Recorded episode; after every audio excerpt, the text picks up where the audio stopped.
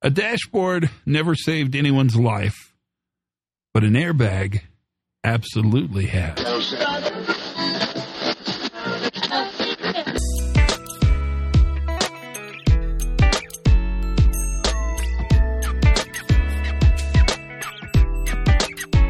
Hi, everybody, and welcome to the Pre Accident Investigation Safety Moment. I'm your host, Todd Conklin. Special thanks today for today's safety moment goes to Mark Yeston. We were having lunch at a restaurant in Santa Fe called the Shake Foundation, which sounds like a place you'd go and study shakes.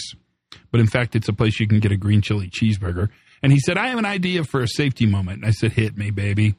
And he said, A dashboard's never saved anybody's life, but an airbag has. And that's all he said, but it's all he had to say. In fact, it's probably all I have to say to you.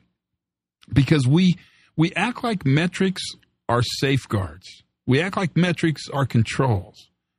But the very best metrics in the entire world will never, ever, ever save a worker's life.